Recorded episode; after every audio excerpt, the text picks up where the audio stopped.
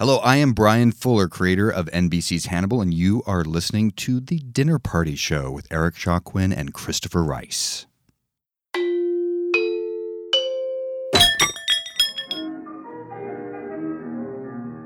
I went to a marvelous party.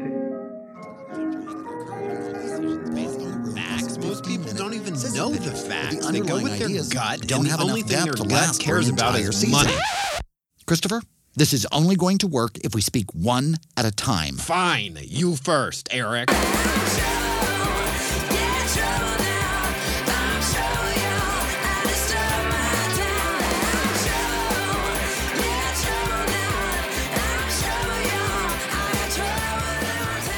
Live from the Sunset Strip in beautiful West Hollywood, California, it's the Dinner Party Show, the internet's first live comedy variety show with your hosts, New York Times best-selling authors Christopher Rice No, there's actually a new study that confirms every other child you see on the street is a ghost. and Eric Shaw Quinn. I don't want to talk too much, but Okay, No, we're gonna, no, we're gonna take up a collection for the stained glass window. Now we want the dirt. Featuring reports from their largely unqualified staff of special correspondents. Sex is like Christmas. It's the not knowing what you're going to get that makes it exciting. New York is a giant trash island infested by has-been theater queens. If we're really serious about cutting federal spending, the biggest waste of public funds I can think of is Congress. Two snaps for Jesus. The Dinner Party Show. Everyone gets served. Tonight's live cast is streaming to you live and for free through the dinnerpartyshow.com and our free mobile app. And now, direct from the kitchen by way of the Get out of my office! It's your hosts, Christopher and Eric.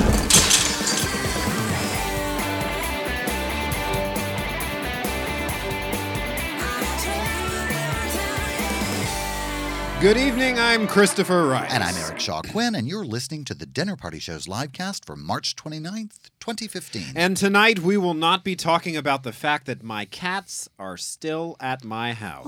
That's right. At 6:30 a.m. on Friday morning, just a few minutes before we were all to depart for LAX, uh-huh. both cats decided there wasn't a furball's chance in hell they would remain inside the single carrier Southwest Airlines requires for in-cabin transport of domestic animals. Who saw that coming? Indeed. In light of the fact that this 11th hour refusal resulted in a fit of hysteria Christopher's. that also consumed, also consumed their sleepless, soon to be no longer owner, their travel plans were scrapped. A farewell Facebook post with over 1,000 likes was deleted. Oh. And All those likes. a tongue in cheek goodbye recorded for tonight's episode of the Dinner Party Show was postponed until next week. Spoiler alert. Because this Wednesday, the Little Divas will be traveling in individual carriers by car to a new and loving home. Aw. Perhaps I'll also include a bucket of champagne and some caviar since they clearly hate flying coach.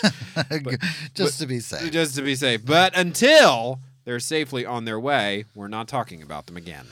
Right, we don't want to jinx We it. We don't want to jinx it. No. Also, we are too confused to comment on Indiana's bigot in chief, Governor Mike Pence, who this week signed a bill into law that legalizes right to refuse service style discrimination based on one's religious beliefs. The mm. law is designed to codify discrimination against gay people since it's becoming clear that all the other unconstitutional shit they've tried isn't going to work out. When mm-hmm. Indiana and everyone from sports league officials to top CEOs to people who just think bigotry is just so last millennium erupted mm-hmm. into a firestorm of protests and denunciations, no longer presidential hopeful Pence said that he would never have signed the bill had he thought it would allow people to discriminate. Since there is no problem with religious freedom in Indiana, the only purpose of the bill is to allow people to discriminate. Indeed. The only question seems to be is Chief Executive Pence a liar or a fuckwit? Or hmm. both? Either way, we can't believe this lying fuckwit is actually a worse governor than Arizona's finger wagging Papers, Please chief executive, Jan Brewer, who had the good sense not to sign a similar bill into law in her own state in the only not completely moronic action she has taken since she was sworn in. I like that debate. So all we right? So all we have to say to Indiana's head bigot is congratulations, you're not very ec- excellency. We've long suspected it, but now it's official, Governor Pence. You suck and not in a good way. Not at all. Not in a good way. Also, not being discussed. Any diehard Hoosiers out there who are attempting to defend Indiana's track record by pointing to the one lone idiot, bigot, terrorist, psychopath asshole in California who is attempting to put forth a kill the gays bill called the Sodomite Suppression Act. Jesus. It's a horrible, horrible act, but Oh let's get God. something clear. If you're stupid enough to need a side by side comparison on why these two things are different, here goes. The Sodomite Suppression Act is a potential ballot initiative proposed by a single homicidal terrorist. Furthermore, the Attorney General of the state of California is currently working to prevent it from even being considered for inclusion on the ballot. Get that man some Thorazine. Furthermore, California's ballot proposal process is open to anyone with $200, Like the ability to write English, and who can acquire a number of voter signatures equal to 5% of the people who voted in the last gubernatorial election. Oh, that's a lot. Yeah, in other words, good fucking luck, psycho lawyer asshole. Indiana's Right to Discriminate Act, on the other hand, was just signed into law by the highest elected official in the state And lying fuckwit. during a photo op where he was flanked by multiple religious leaders and other fuckwits. God would be so proud. Worse, the governor of Arkansas is scheduled to sign a similar bill into law this week. So if you think this compares with the Sodomite Suppression Act, I'm sorry to tell you a clearer example of a false equivalency cannot be found, and false equivalencies are not talked about with any seriousness or respect on the dinner party show. That's correct. We have very strong policies about fallacious rhetorical devices we sure here at do. the dinner party show. We do. Also, in response to the international headlines and ceaseless reporting that Zayn has left One Direction, we'd like to point out that Lyle will not be continuing with the Los Angeles Gay Men's Chorus again this season because of work conflicts. Also, that actor on Empire, whose name you never knew and whose character name you don't remember, was killed in the last episode and will not be back next season. And the bag boy at Gelson's Market on Santa Monica Boulevard graduated from college and got a good job with an accounting firm. So Thursday was his last day bagging. Oh, no. Yeah, we were all very sad. We here at the Dinner Party Show just wanted to update you on a few other people whose names you never knew before who are leaving their current jobs. We thought that the former One Direction guy's name was not Harry Styles. and the only reason that we know that not Harry Styles, non Harry Styles group member Louis or Louis's name is Louis or Louis is that he's rumored to be Harry Styles' lover. Mm-hmm. We wish the singer, formerly known as Not Harry Styles number four, every success and an identity of his own. As for you at CNN and in the national news media, we think you should calm the fuck down. Mm-hmm. Also, we don't give a crap about Justin Bieber's roast tomorrow on Comedy Central, so you can shut up about that too. As for everything else, it's still on the table on tonight's live cast of the Dinner Party Show. I thought his name was Zion. You're listening to The Dinner Party Show with Christopher Rice and Eric Shaw Quinn. Enjoy the hors d'oeuvres, but don't fill up. There's plenty more to come. Welcome back to the Dinner Party Show. I'm Christopher Rice. And I'm Eric And if there's one thing you want to hear from your co-host 10 seconds before you come back live, it's are, are we back right away? Yes. What do you want to talk about? I don't well, I think we should talk about the fact that our guest is not here yet. Or is he here? Is Adam Robitel in the studio, Brandon Griffith? Or Elvis Presley. He has to turn around. He's here. Oh, Adam Robitel is here. He's in the building. This is what you get for having your close friends on your radio show is that they show up Whenever right they fucking well whenever feel they like it. fucking feel like. Adam Robitel, director of the uh, much acclaimed and truly terrifying absolutely terrifying. The Taking of Deborah Logan, which I will, and we will talk about this later in the show when he's on. It's the only we don't use it up. We don't want to use anything up. Don't make me tell that Oprah story again. Oh God, Don't not make that. me Anything tell but Kathy the Oprah Griffin's story. Oprah not story. the Oprah story. Um, I don't like found footage horror films. I never have, but I like this one, and we'll talk about how or what he did that made it work for me. Because Adam's Because it's really, really mostly be about, me. And- Everybody drink. Absolutely. And I already said in the not report we can't talk about the cat debacle on Friday, and that's really all I've been doing all weekend is Oh dealing God! And cats. so that was really a personal late birthday gift for me. Yeah, we, we do have complaints. This is an interesting point. Something coming in on the on the um, on the Facebook page from our party people. John Matson is asking if Adam can make the movie available in Australia. Apparently, uh, the Taking of Deborah Logan is not available on. It's Netflix on Netflix. but it's not available on Netflix in Australia. How would that be? I don't know, and I will say this. How do you cause the internet not to be somewhere? This this speaks directly to my complete inability to understand what the internet actually is. Yeah, it's called in the it's first called place. geo blocking. You I just, block it in certain countries. Like we couldn't, we can't stream in America. We can't stream programs off the ITV website. Isn't that the one of the big British television websites? They can't stream off of our network websites here. Um, Yeah. But at the same time, I guess it's under a different agreement. I have an Amazon Fire TV, as do you, and there is a Sky News app where I can load it and watch a live feed of Sky News. But I guess Sky So News. if you is- care what's not going on here, you can tune I actually right in. think it's it's really weird that I like it. it's morning in the UK when I'm going to bed here, which is usually late, It's like one in the morning. UK. It's, and I find their morning Do you know where your children to are? be really refreshing. and there's a there's the guy that got in all the trouble for sorting through the personal belongings of airplane crash victims, but he's very charming and he apologized and and they're they're just a I'm lot sorry, calmer than sorting. Like, yeah, was he alphabetizing He it? What was on, and maybe one of our party people can can say it was actually an awful story, but he was on the scene Really? of the. It's, no, it was one of the less cheerful airplane crash stories. Jesus. He was on. Imagine the, that. He was on the scene of the um, the Malaysian Airlines flight that had been shot down over the Ukraine with a missile, and he was Oh. began literally handling. And he said he was so overwhelmed by everything he was seeing, and he starts handling a suitcase with belongings in it, and realized as he was doing it, said on the air, "I shouldn't be doing this. This is awful."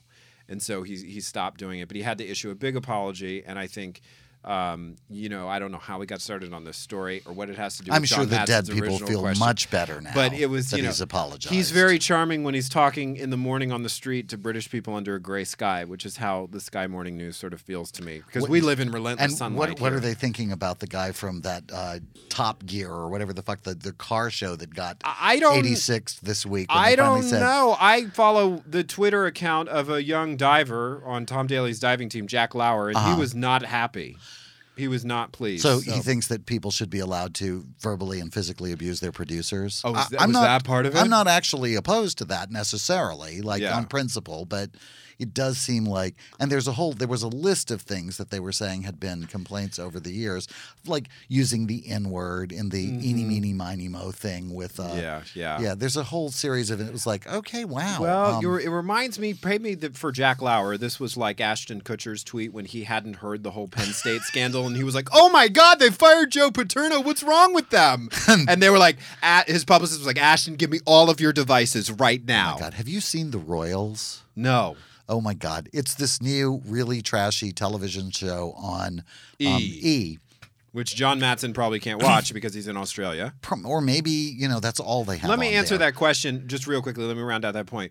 Artists can do nothing about this, John. I'm sorry to tell you, we can do nothing about this. It has to do with politics and, I'm going to ask. international I'm going to put Adam on the spot when he gets on the, can, the air. I. I get complaints about. but. I was actually rights, telling a story. Yeah, okay, go ahead. But we didn't answer his question, and we were wandering off, and I don't know where you were going to end up or what. no, was. there's just a really funny device where the the royal daughter. Her Twitter account has been taken over because she's Yeah. such a drunken tweeter that the um that there's a person in the PR department. She writes the post and then it goes up and then the it goes through the PR person and then you see the post is it actually I love my mom. Isn't this a great pretty- country or that's whatever? And she tweets, you know, like fuck her and fuck everybody else and ah, Yeah, drugs yeah, and rock and roll and Right. I love mom. I love the Queen. I Long love live the Queen. I yes, love the it's Queen. it's really sort of perfect. So maybe we need that sort of um, uh, Twitter device. Maybe so. I think I'm okay on Twitter Somebody now. I've never had one of those Twitter moments of like, yeah, where did I sit? Because you're not as you're not living in a complete bubble like Ashton Kutcher or Yeah. people with. I- think because that's- we're yeah. not that successful. We want to be successful enough to be completely detached. we want everyone reality. to pile on us over every possibly racist thing that we say. We want 7,000 hate tweets a minute. I am God, going to say this. That's what I'm dying for. This is I'm going to say this, and then we've got to go um, to uh, a new reality show we're premiering tonight on the dinner party show called uh, Surviving. That should be Oh, I'm not a interesting. big fan of reality shows. Well, I think you're going to like this one. This is has a more political bent. Before I say this, I'm just going to say this: if we stay on schedule, an exciting new component to the dinnerpartyshow.com may debut next week, and that's all I'm going to say. dun, dun, dun. exciting! It will be, of, I think, of particular interest to our party people. Teaser-ish. And that's all I'm going to say. All right, Adam Robitel from The Taking of Deborah Logan, or who directed The Taking of Deborah Logan. I don't know Who is Deborah Logan? Yeah, Deborah Who Logan. took Deborah Logan. And we'll also be joined by the lovely Kristen Proby, who is part of our 1001 Dark Packed. This Nights show is packed. Author Spotlight. There's so much to do tonight, but now we go to the premiere of our new reality series, Surviving.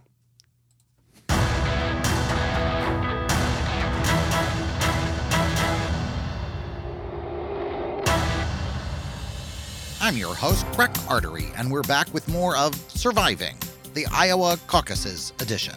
Ted and Rand have accepted the Pancake House Conservative Challenge, where two contestants try to say thinly veiled racist things to the diners without attracting the attention of media judges. It's a risky gambit, but the winner gets an immunity challenge in the Evolution Declaration round, where potential candidates have to stand on stage in front of cameras and declare out loud and for the record that they don't believe in evolution. Let's hear what candidate Rand had to say about this challenge.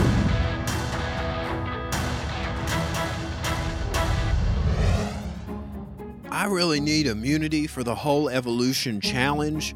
I'm actually a doctor, so I'm worried that my medical degree might give the moron swing votes the impression that I accept modern scientific fact. On the one hand, if I go on the record as not believing in evolution, I risk losing the not complete moron vote. On the other hand, if I don't declare that despite overwhelming scientific data and the absence of a single shred of evidence of the existence of anything other than evolution, that I think fairy tales ought to be taught in science class as if they were a viable explanation of life on Earth, I can't win the batshit conservative lunatic vote I need for victory in Iowa. Why do we have to start in Iowa?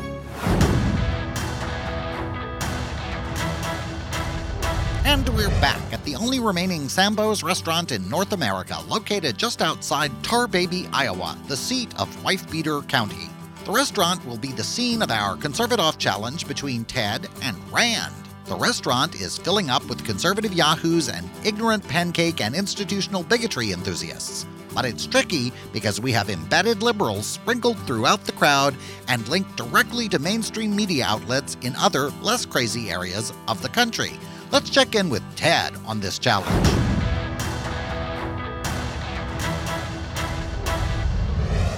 Well, I'll tell you, this is a tricky one. On the one hand, it's tempting to relax and talk like I'm in the men's only section of my country club back home. We all understand one another there, and things that some people might consider racist or misogynistic or just downright insensitive, ignorant bloviation, well, we all know is just free speech among people.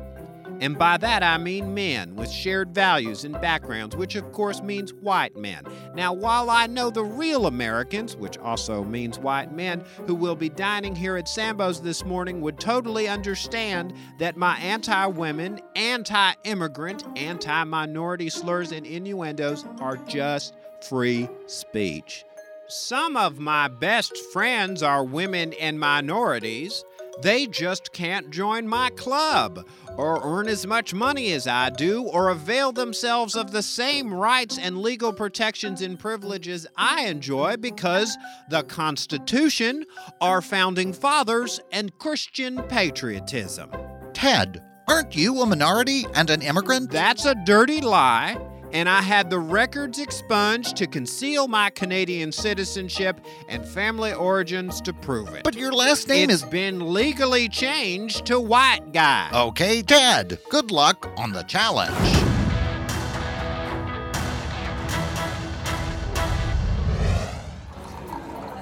We're back, and Rand has been making his way through the restaurant, hassling the breakfast crowd.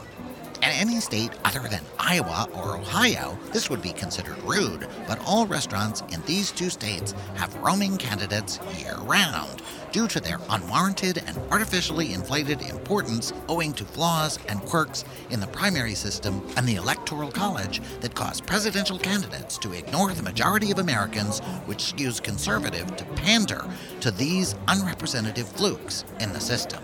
Let's see how Rand is getting along. Well, I couldn't agree more. I don't think the president really loves America either. yeah, boy, howdy. You said a mouthful. Girl, can we get some more coffee over here? That's code for I still haven't gotten over the fact that the president is black either. Okay, let's follow Rand as he moves on to another table. Morning, ladies. My name is Rand, and I'm running for president. I just wanted to introduce myself and ask for your support in the upcoming caucuses. Well, nice to meet you. I'm Margie. This is my oldest friend, Gay. Margie, Gay, nice to meet you too. Do you two young ladies have a moment or two to spare me? I'd like to hear what you think the biggest issues are in the upcoming presidential election. You're a charmer, you are. I'll have to watch out for you. You'll make me blush, Margie. Oh, hush. Just to be clear, we're talking about 2016 elections, right? Yes, of course. Well, this is Iowa, so you can never tell. That fellow over there at the counter is running in 2020. And just last week, we had our first 2024 candidate. Yes, he, he was still in law school at Harvard, but he said he wanted to get out ahead of the pack and start early. Well, I'm looking at a run in 2016 for now. Then I guess I'd have to say I think the big issue in 2016 is going to be immigration. I agree with you, Margie, and I feel strongly about the president's executive actions to force his agenda on the whole immigration issue. And it.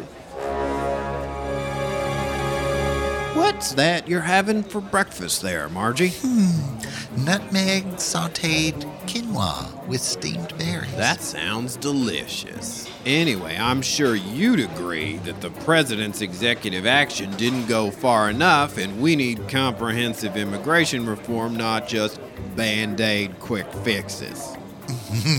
I'm sure the readers at the Times will agree with you as well. Well,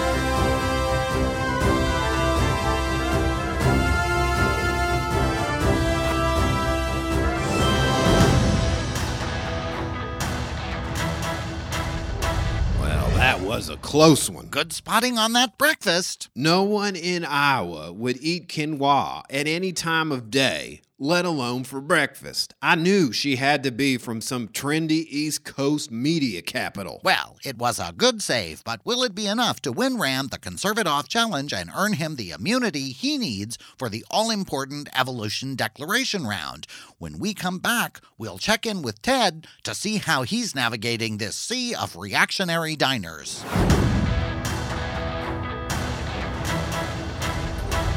So the second guy says, A bridge in the desert? Why'd you have to tear it down? And the first guy says, Cause we couldn't keep the from fishing off it. Hell, it looks like Ted's going all in. It could be anybody's breakfast. And when we come back, Mike Huckabee's vicious, bloodthirsty, anti abortion, anti women's rights rally, or quaint town hall meeting. You decide. I believe that every life is sacred until the moment of birth, and then I could not care less if those little anchor babies have adequate food, clean water, health care, education, or even a cardboard box to sleep in because the deficit. All that and more when we return to Surviving the Iowa Caucuses edition.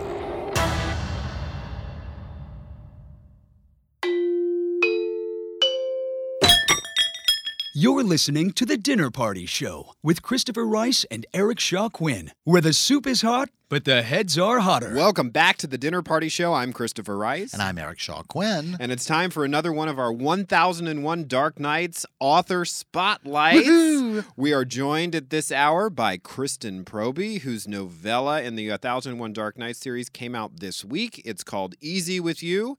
It's a With Me in Seattle novella, and you can buy it currently through thedinnerpartyshow.com. Welcome to the Dinner Party Show, Kristen. Thanks, guys. Thanks for having me. Absolutely. Okay, so we want to start by asking you anyone who knows romance knows that there are about 24 different subgenres and subcategories, right? And 10,000 Right. of each of those. Yeah. So which one do you think Easy with You fits into? It's a romantic suspense Okay. for sure, with some Ah. sexiness thrown in. I like that. What's the suspense about? So there's a uh, serial killer in this book. Oh. Ooh, wow, that's suspenseful. it is. We it's a who done it, so we don't know till the very end. Okay, excellent. So, but this is also you have two different series that are. I think one is your your with me in Seattle series is sort of wrapping up. Is that correct? And then you're launching another series that's set in New Orleans. And is this the kind of crossover between the two? Exactly. Yes. Excellent. Yes. The hero in this book is his name is Asher. He appears in my With Me in Seattle series in the book Tied with Me as that hero's partner. He's a cop. Okay. And the heroine, she makes her first appearance in Easy Love, which is the first book in my Boudreaux series set in New Orleans. And uh, she is the heroine's best friend in the first book of that series. So Excellent. brought them together. So I think the long way of, we're getting around to saying is that while this is a part of the With Me in Seattle novella series, it takes place in New Orleans. right. Yes. Exactly. It's Surprise! so you get the best of both worlds. You you have been a big success in indie publishing. You recently did a few books with Simon and Schuster, and now you are back in the world of indie. Is that correct? That the, the new series you're doing is is indie. Correct.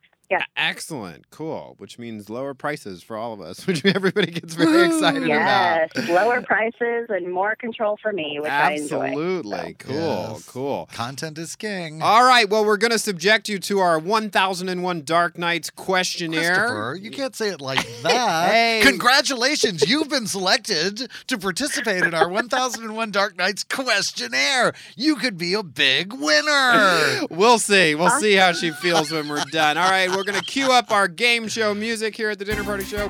Cue the game show go. band. All right, Kristen, here is your first question. Okay. You are dangling from a clock face by your bare hands over a 30 story drop. Who do you most want to come to your rescue? A vampire, a shifter, or a Navy SEAL? You know, I definitely don't want the shifter. I've been in this uh, weird Vampire Diaries, the original um, obsession, to be honest with you, for the past few weeks. So I'm going to go with the vampire. Cool. Yeah, there's some vampires worth obsessing about in that particular little opera. Yeah. Yeah, Exactly. Uh huh. All Good right. He choice. looks like Elijah, all the better. I'll take him. If Elijah, okay, now now Oh, Elijah yeah. may be good Oh, looking, yeah. but do you think he's actually capable of rescuing you from a 30 story drop? He's a vampire. Oh, okay, they can Absolutely. fly. I believe in him. And the, being one of the originals, he's incredibly powerful. Wow. All right then. All right. Cool. You know, Eric Shaw Quinn, I never let you ask any of these questions. Would you like to ask the next one? well, first turn the oh. page back to where the ones actually there are. you go. There you go. I was trying to cut you in, and now Oh, I've caught you off damn it, guard. it's back. Okay, here we go. I, this is my first time asking questions, so be patient with me. Be gentle with me, Kristen. This is my first time. I'm very gentle, Eric. Okay. Uh, the man you're in a relationship with has left dirty dishes in the sink for the third time this week. Grr. Who would you most like to make him jealous with? A. A billionaire CEO. B. A stud from a motorcycle gang. Or C. Bigfoot. Well, I mean, there's no contest. I'm going to go with the billionaire CEO because he'll just hire me somebody to come in and take care of everything. You are a really girl true. after my own heart. Yeah, and also I should point out, as the author of this question, I don't know if anybody's husband or boyfriend or partner would be all that jealous if they saw them outside with Bigfoot. I think they'd be like, ah, No. Bigfoot's here. They'd be horrified, though. There might be shooting involved. right. I mean, maybe my man will jump in to protect me from Bigfoot. Yes. Right. That's what I thought. Like it might think you were being attacked rather than being you know, jealousified. Also, maybe Bigfoot was bred genetically by a billionaire CEO who was hunting him because this tragedy has gotten loose With the assistance woods. of a motorcycle Yeah, gang. and, and by being kidnapped by Bigfoot, you will be rescued by the billionaire CEO. This is why we're writers. In a thousand and one dark This nights. is why we're writers. Bigfoot's van- uh, billionaire motorcycle gang available next week. Excellent. Poor This is all very complex. This is all very. This Kristen's like this is more than I I signed up. For. I'm hanging up now. I'm hanging up now. Okay, no, not before she answers the next question. Finish this sentence with one word, Kristen. Romance is. Uh, there you go. That's a great word. Um, Romance is. Ugh. a lot of words. I don't. I mean, we could go with beautiful. Romance is beautiful. It is in my books.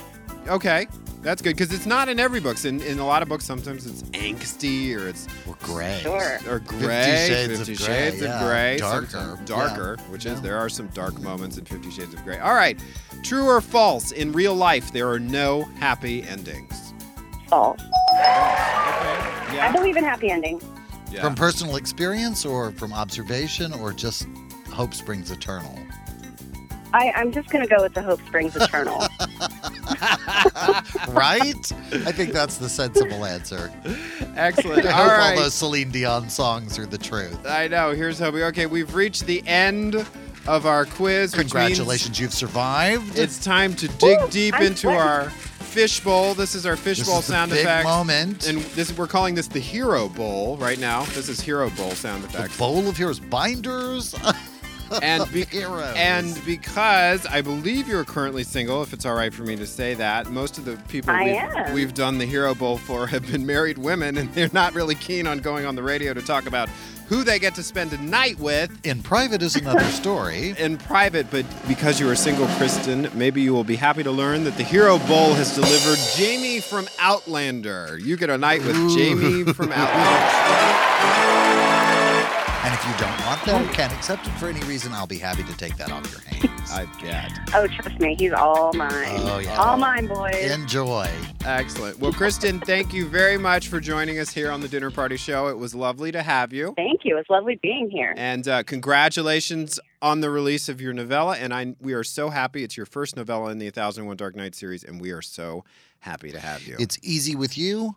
It's part of the With Me in Seattle novella series, Yeah, and it's available uh, at thedinnerpartyshow.com and And it's available exclusively on Amazon for 90 days. And then after those 90 days, it becomes available from other retailers that sell ebooks like iBooks, Barnes & Noble Nook, and Kobo.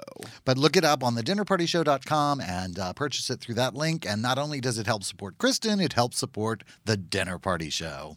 Thanks for joining us, Kristen. Thank you, guys. Have a great day. You too. Good Well- luck. You're listening to The Dinner Party Show with Christopher Rice and Eric Shaw Quinn. Let's dish. Welcome back to the Dinner Party Show. Ellie Goulding shut down the Dinner Party Show system there for a second. It's all that Fifty Shades of Grey soundtrack hotness. Christopher Rice and I'm Eric Shaw Quinn, and we have no idea what's going on here. Oh, no- oh, oh, now the computer's things back. are happening now. It's a maximum overdrive moment here on the Dinner Party uh, Show. Which Welcome is, to Technical Difficulties with Christopher and Eric. See now, Adam Robitel. There's nothing you can do that'll be as awkward as that little moment I- we just I had brought here on some the demon Dinner into Party the Show. Welcome. studio. They're rebooting the computer now. Don't look. It's yeah, terrifying. this is but we'll always the fine. fun part when we have a computer problem because I have a screen next to me right now, party people, and it's also controlled by Brandon in our sound booth. So we'll be doing the show, and then everything on the screen will just completely go to shit. I can't believe you knock- guys are rocking MS DOS. That's amazing. We are so rocking MS DOS. We got our apricot going It's, it, it over is because here. Apple refuses to cooperate with other oh. program designers. Oh, that's actually true. I He can't says, disagree he says on his iPhone and his iPad. Absolutely. Yeah, Like yeah, it's not like we wouldn't get them if they weren't such corporate shits and would actually allow other people's programs to run on their computers. We'd we'd be using one. But yeah, they I won't, thi- so I we think can't. the moment that where we gave in was we were trying to buy a show clock program. At some point, we'll talk about your movie, Adam. but That's fine. I like we were talking trying about to- workflow. It's fine. Right, we, workflow is here on the Workflow podcast. well, a wonky four-hour Let's talk discussion about of computer process. programs. Next week, the Commodore computer, fairly maligned. Uh, we were trying to buy a program that would that would it was like a show scheduler, and it wasn't Right. available for Mac. And like at that point, that was it. We weren't having them in the studio. Christopher but I do have lost his shit. I lost my shit. No, I caved in because I knew what was coming from you. I knew I was going to cue another anti-Mac tirade from Eric Shaw Quinn. No, I lost my shit. That's actually the story. He really Um, did. He called me up. That's it. I've had it. We're going. We're getting going. And that was how we wound up with him. As Wait, are, do you have a Apple computer now, Eric? Because I feel like you didn't. does he? has one. He has a okay, laptop. so that's a huge. But it was a gift. My mother forced it on me. I have an me. Apple Okay. laptop. No, she did not. I was delighted to have it. I don't dislike the computers. I just dislike their corporate policy. Yeah. Yeah, I get it. I wish they would play better with others. That's really the. That's it. That's my whole. They're beautiful. They're well designed. Segue alert. What did you edit the taking of Deborah Logan on? Apple computers? Or I did. Yeah, it was a PCs? Final Cut system and uh, Yeah. a Mac Mac Pro tower. Yeah, so and it sure. shows. It shows. Yeah, it's, it's very staccato and bad bad editing. stuff. No, you have the little Apple logo at the bottom right hand corner of every shot in your movie. That's right? true. You Yeah. can't get rid of it. You can't It's get like rid of it. because The- they like to own everything. The movie uh, was declared a. The Wrap called it a Netflix gem. Is that the title? Yeah, they gave it, it could have been cubic zirconia for all we know. I mean, so, uh, but it was called a, a gem by the Wrap. well, so we haven't awesome. been called any kind of gem so far. So count your blessings. Actually, Vox, the new website Vox, did a list of the most listened to po- or the podcasts you have to listen to, and we are not on it. I just Oh. thought that was breaking Oh, news. a glaring So- oversight. But I no, you. nobody I know is Vox's on least likely to succeed list. So let me let me. I'm, I'm a fuck they are. storyteller. We're a room full of storytellers. Let me set the scene. So Eric basically bullied you into premiering your movie for a group of us at his apartment. Screening it. That's there was true. a, there was an Screening, that's true. actual premiere. It was not. We didn't take anything away from the film, but No. I did. Adam had been. Adam and I put together a movie night at my house years ago that we still do periodically, and people come by and we vote on what we're going to do, and I say whether or not I can stand to watch that, and then we do, and Yeah, um, absolutely. and so Adam always picks Halloween. And so I called, I knew this film was coming out, and I called Adam and said, Oh my God, would it be possible for us to actually screen Deborah Logan for Halloween movie night this year? And, we, he we had made it happen. And you made it happen, but there's always that anxiety and nervousness when you're sitting. Is it probably? I'm going to ask you this: Is it easier to screen the movie for a room full of your friends or for total strangers? In this case, neither, because I was still stinging from our first uh, test screening, which didn't go so well. Oh. And uh, so I had this weird,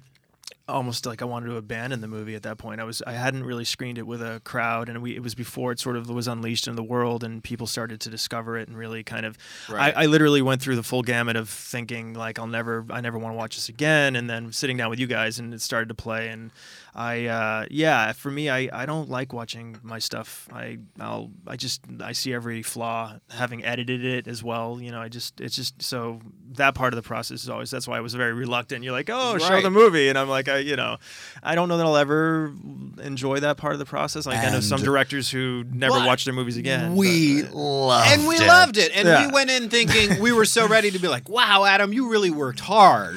You know, like all those responses. those great stock credits. Look at those. Right. That was quite a house. that, That, they font lived in. that font you used. And yeah. I went in thinking like I don't like found footage horror movies. I'm not I was not a Blair Witch fan and I was not whatever, but you did things technically and structurally that got you around the limitations of that genre and I thought made it work. You had an amazing cast as well. Just a Yeah, I mean, I you know we've done a lot of interviews subsequently to the movie coming out and stuff, and there is a huge malaise to found footage horror, and Mm-hmm. um, you know, for the the main one being you know validating why people are filming, right? Like, what's the reason Right. these cameras are rolling? And what was most exciting for me was just starting in a very grounded place with a medical documentary, you know, really earning our way into this this house and this relationship between the mother and daughter, Right, and, why even they would be invested in why making they're the invested in yeah, it. yeah, really, you yeah, know, it was no, it was they very needed the money. They had you- a, a grant. This was all your concept, right? You wrote this as well. yeah, right? I, I, I wrote it with uh, Gavin Heffernan, who's my writing partner, and uh, it was an idea that I had had uh, years ago and, and couldn't quite crack. And uh, for me, it was just like taking you know something that's so scary like Alzheimer's disease and then turning it on its head. And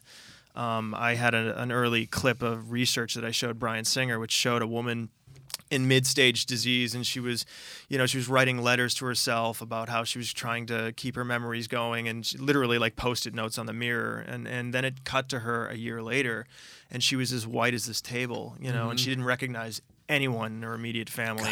She was going from fear to anger That's to terrifying. to to joy in like the spell of 10 seconds. And i showed Bryan Singer and i said i, I want to do this but i want to do a p- possession movie. Right. you know and i could just see his because he loves all things medical. And uh, it just seemed like the right sort of blend of grounded and then sort of taking the the uh, the screws off of the the ride and, you know as the movie un- unfolds And it's, it's like the, the the buy-in is that this idea that I found very compelling, which is that a, a mental illness on the order of Alzheimer's, because that is what we call Alzheimer's, a mental illness, right? Even Yeah. though it's sort of I you think know, it's actually a disease. It's but actually it's a of disease. your brain. I mean, it so- literally degrades your a brain cells. It's a degenerative Yeah. disease. Yeah. So it's more than a mental illness. That it makes you vulnerable to possession. Yeah. Right. That's not giving away too much. no no i think that's that's exactly right and you know we say in the movie you know It's the point of departure. well it's it's for us it was just we didn't want to do another catholic sort of you know we've seen those movies a thousand times we're trying to bring some I new really- language I find those movies hysterically funny. I do too i, do think too that- I think that The Exorcist is one of the funniest movies I've ever seen. I literally howled with laughter. Just, I, I have no buy-in. Like I don't worship the devil, so it doesn't have any meaning for me. One So of the this earliest was- You ever hear Richard was- Pryor do the uh, "What if the Exorcist took place with the black family"? No. He's like, he's like, "Get get the cross out your pussy."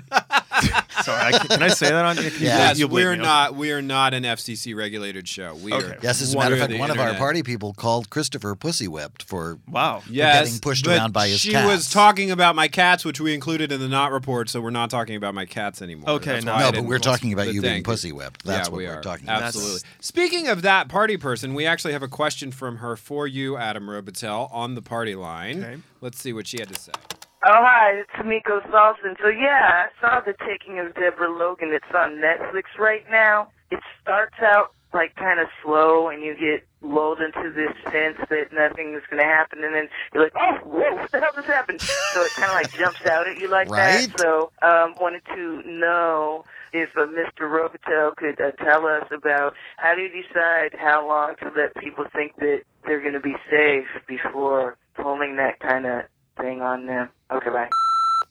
That's a great question. You know, now that I'm sort of jumping into screenwriting full full bore, you know, the the first acts in these movies are just there's so much pressure on you to have just super truncated first acts. Like get Mhm. into it, get into it. And and this movie actually had a lot more sort of the first act did get edited down quite a bit, but we wanted to slowly there were you know, we had gone back and forth to opening maybe with her later in the movie where she's like bloodied and scary looking and post sort of all the trauma and uh, it just we ultimately went back to which I'm so thankful we did, which is just a bit of a slow burn, you know, because for me and something I realized in retrospect, so much of it is context. We've Yeah. seen so many horrific images with the with the fingertips. I can go and and, and, and see ISIS videos of people being burned alive. So it's not about the image itself anymore. It's about the context, you know. Yeah. And if you can slowly let them sort of believe in the world enough, and so you know, by you know, I, I think the uh, Ed Sanchez or one of the one of the Blair Witch writers wrote on Facebook, "I'm liking Deborah Logan, but I think they jumped the shark 15 minutes in," and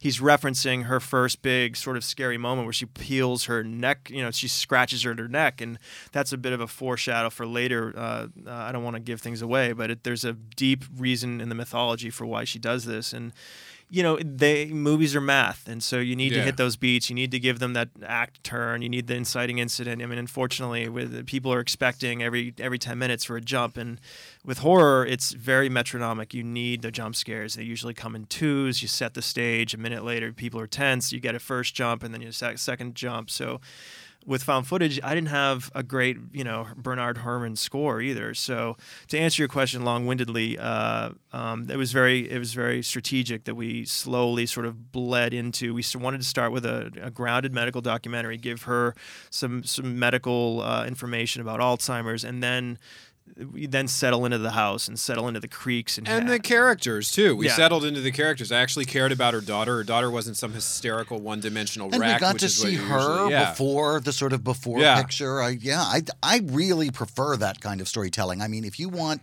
to turn me off to anything, show me something and then put up the font that says 24 hours earlier. five days earlier, or whatever, and I'm done. Like, Yeah. Th- so you've showed me the ending, and now you want to tell me how we get to the ending. Like, I don't need to see that anymore. Well, now they're sort of cheating it. They're showing you like the midpoint or the first, which I actually did in a novel, and then flashing back a few hours or a few days. But it's still, it is. It comes out of that anxiety and insecurity that, oh, I'm not going to get them unless I blow something up in their face in It's the first so five true. No. I'm not saying that And there's not I- a good reason for doing that kind of storytelling, but most people just do it so that you have the closing number at the I don't beginning of the show, so that everybody's dancing before the. I, it's like, I agree Tell with you. me a story. I, I don't That's think very it's a good reason. I don't think that anxiety is a good reason. I think that's that's that comes from um, um underestimating the audience in most parts. I I, I think that Right. you're right. I agree with you, and I think that um, uh, the thing that I like so much about the movie was that all of the all of the characters were introduced. There's a sense with horror, right, that we're coming out of the torture porn days, Yeah. where characters were simply introduced to be unlikable because they were going to be torn to pieces, Right. and that doesn't happen with this movie. Like I was I was steeled for it when we started watching it. Like oh she's going to be a bitch, so we're going to want to see her get a knife through the eye, you know. But there's much more going on. Yeah, I mean, I, you're right. You're absolutely right with the Friday the Thirteenth of it all, and and you know And the hostels and the saws, hostels. They're, yeah. They are the characters are dispensable, and in a weird psychological way, it makes you root for the villain in a way, and that's that's very strategic when they did all those Friday movies and stuff. You want to root for Jason and this sort Yeah. of vengeance, but horror's scarier if you care about the family. And- and- Absolutely, and, and- I really liked her, and the actress did a brilliant. Jill, right? Did Oh, she, Jill, just yeah, Jill. Larson and Anne Ramsay were just a gift. I mean, I, they are so they are incapable of a false note, and uh, Jill, Jill just was a tour de force, and she was she was willing to do anything. You know, get naked, Jill. "Well, Okay, rub yourself. Okay, where? You know, it was just like, and, and, and um. Uh, just completely I love your fearless. Jill and- voice. and- and- thank you. Uh, um, Jill is possessing him, in but this you know, moment. what was the most interesting is that Alzheimer's is really it's never about one person. That was something that I heard from the research. Somebody, one of the doctors, had said that. And it's really it's always a two-hander. It's it's you know the the person who's sort of vanishing before your very eyes, but it's also the caregiver, and it becomes much more painful and traumatic for the caregiver later in life. And I thought that was just really fascinating. And, and the core of their Sarah and and um, and uh, Deb's relationship is this idea that Sarah was not accepted by her mother because that you know she liked girls when she you know and, Yeah. and she and, and she held this sort of uh, resentment towards her mother this whole time and sort of through the course of the movie you realize that's not necessarily true and so it, it, we really wanted to paint multidimensional characters and I- you did a beautiful job. Absolutely, and we're going to be back with more with Adam Robitel on And his exciting horror film, details of his upcoming The Taking of. Deborah Logan, and exciting details of his upcoming projects after these promos.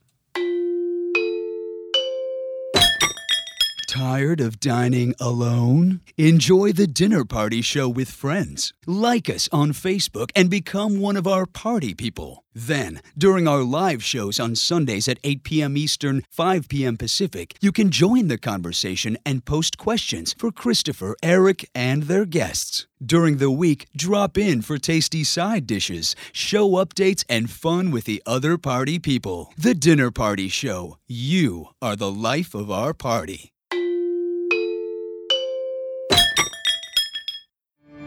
I'm Eric Shaw Quinn, and on behalf of everyone here at the Dinner Party Show, I'd like to congratulate my co host Christopher Rice on the publication of his first full length erotic romance novel, The Surrender Gate. It's the latest installment in his brand new series, The Desire Exchange, which began with his novella, The Flame, last year. Both books are now on sale at thedinnerpartyshow.com, and if you buy them there, a portion of your sale supports the operation of this show.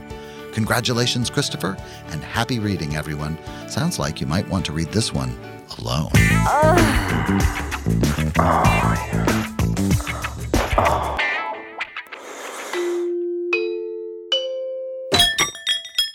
You're listening to The Dinner Party Show with Christopher Rice and Eric Shaw Quinn, where dessert is the most important meal of the day. Welcome back to the Dinner Party Show. I'm still Christopher Rice. And I'm still Eric Shaw Quinn. And I just wanted to say quickly before we got into other topics when Adam was going to screen Deborah Logan at the house, I actually didn't have any doubts. I've seen your work um, over the years. I've actually worked, you've directed me before.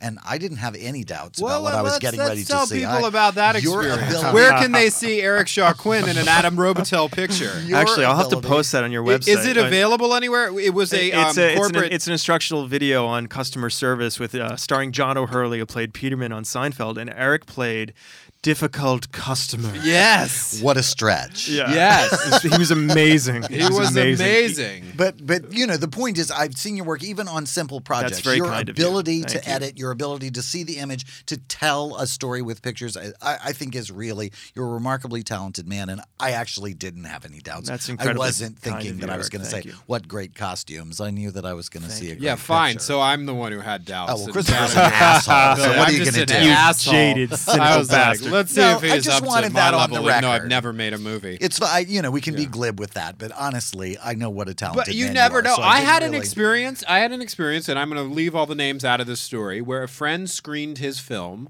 for a group of his friends in an apartment, and when it was over, one of us, not me, turned to him and said. Yeah, I just didn't get it. and it was like the air Ouch, had been sucked out of the room. Yeah, and I I don't know. think they ever spoke again, these two people. I've had that Because, like, experience. I've had that experience with Adam. that. We saw somebody else's screening where somebody went off on the director afterwards, and it was like, "Okay, we're going to jump out the window because it's nearer than you the know what I usually do in those situations is I, I just try to get out of there quick. Yeah. you know, just I got to go. Awesome work. You know, It bam. great. and was- you don't have to do You this. You made all. it from beginning to end. You Yeah. made a whole movie. It had Yeah. a beginning. This woman was middle, on some trumped up, successful, flash in the pan reality show, and she did a. I mean, she'd literally been taking. She had maybe eight pages of notes on a one-hour documentary that this guy had shot that we screened in somebody's living room, and she started in, and I literally thought I was going to jump out the window. Adam and I were like going, "Oh my god, what Wow. are we doing here?" It's again, it depends on the context because if they genuinely want like everybody to throw notes at them, like then that's warranted. But they'll it- say but they'll say that. You know, Yeah. if it's a final cut and the, you know you're, I, you're it's, I, yeah, I mean, it's like when somebody sends She was. you. She had written a paper recut of the whole thing. I mean, Oh it was my really God. like Yeah. she was. It was very presumptuous. Like I think he was open to our input, but Jesus Christ, eight pages of notes. My God. Wait, so she was taking notes while you guys were watching. Apparently so. I was. Who is this woman? Let's tell all our party people to find her Twitter account and I pile don't, on. I don't really know who she is. I, I'd never seen her before, and since the reality show was is long gone, and you've never watched a reality show in your life except for Kept. Yeah, I watched Manhunt. Kept, he lives one. Kept Yeah. and Manhunt. I actually did watch. Those were great reality Adam, shows. we want to ask you what some of your favorite horror movies are. Oh, it's such a loaded question. I mean, I you know one of the movies that I because whoever you say, the people you don't mention will hate you. No, I mean, I, I I'm not a typical horror guy in a way. I don't like torture porn. I don't I don't know all. I don't see every horror movie. I mean, I, I there was a movie called Session Nine, which I loved, which uh, Brad Anderson directed, only because it was set in the Danvers Insane Asylum, which was right up the street from where I grew up, and they that explains so much. they much. built the entire narrative around the location. So they got there, you know, and started writing the script based on the wings and the sort of the, you know, just the gothic monstrosity of a building. And, and it was just a really interesting way to make a movie at that level of budget. And it was the first film, I think, to be shot, and I could be wrong, uh, full HD digitally. Oh. Um, and uh, it was a USA Films. It's sort of like a flash in the pan. And there's just something so, it's a very shining esque kind of like murder mystery. And the atmosphere, the Hmm. performances, just really well Seems like done. I may have seen it. Um, and I tell everybody to see that. Uh, and I also And listen it's to this called Session Nine. Session Nine. Yeah, and it, it just uh you know not for everybody, but I and it had a great score. These guys. Um, Climax Golden Twins, who do all these weird analog musical scores where they take Mhm. like old, like, r- you know, rustic pieces of machinery and make sounds and tonal Wow. tonal scapes out of them. And so I like the use of sound in your movie, and I'm glad you didn't have a score to really take away from it because I'm not going to give too much away. But there's a there's a literal device in the house that starts to become involved in what's going on, and it was terrifying. It's like I think.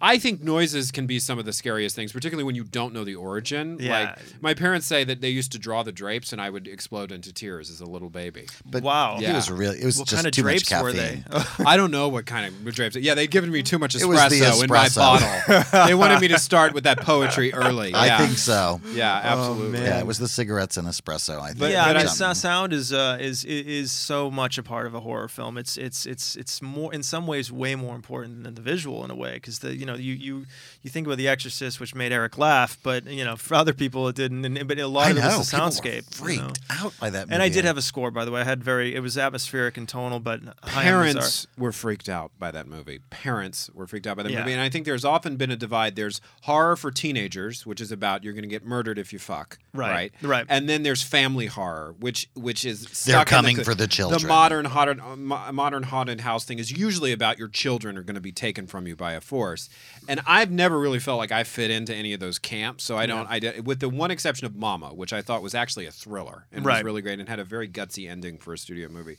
But y- yeah, it is. It's it's like the parent horror, which is The Exorcist. all and horror By the way, I movies have to are I have, I have to have an Christopher. admission to make, which is, and I know Jack Morris, who will be here next week, I believe, but uh, I, there was a re-release screening of The Exorcist at the Mann's Chinese. Yes. I was drunk. It was like it was like very late at night, and I was incredibly drunk, and I started laughing, guffawing, and you know how you know discreet my laugh I is. know this story. Yeah. And- I yeah, know that and- before I knew you, I had asked Jack, was- "What's up with this Adam guy? He wants to make movies, whatever." He said, "You know," and he said, "Well, he laughed all the way through The Exorcist." He was like so it was upset. like it was like I didn't you had talk to- you had shit all over his sacred cow, right? Jack didn't Oh talk to God, me for Jack at least a year. I'll hear about that next week. I didn't. He didn't speak to me for at least a year. I got voted off the island.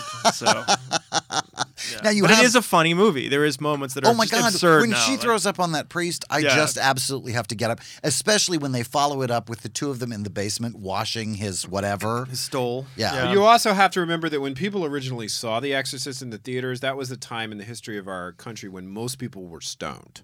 So I think that really affected their like, what is she gonna do now, man? Right. He's going I out the that window. That's your d- impression of history. Yeah, That's it really is. great. There's a stone period and the non period. All right, Adam Robitel, it has been wonderful to have you. Oh, it's been We're great to- almost out of time, if Well- you can believe it. So the next project is Uh, I'm gonna direct a film called The Benders, based on the Bloody Benders of Kansas, and uh, it's uh, based on a true story of a family of serial killers. And, and you're Ge- writing it, and I wrote, del I wrote, Toro uh, is uh, Guillermo, Guillermo del Toro. I told you this a million times, Benicio, Eric. Benicio's not available. He's playing Wolfman. Uh, Benicio but, uh, never keep it- that the straight. Wolfman takes Manhattan, which yeah, is going straight to video. Guillermo del Toro is producing and presenting it, and I'm incredibly excited. And, he of you know. Pan's Labyrinth and Pacific Rim and Crimson Yeah. Peak is going to So- be his Crimson next Peak, directorial yeah. movie. And uh, Taking of Deborah Logan, Logan is available now at thedinnerpartyshow.com. thedinnerpartyshow.com. People can link through on the Amazon link and they will support the Dinner Party Show if they And do. Adam. It's also available on uh, Netflix. It's on Netflix streaming right now. Absolutely. Adam Robitel, thank you so much for joining us Thank you, on the guys. Dinner Party Show. It was great to have you. Our party people apparently have crushes on you, including Sharon Haas and others.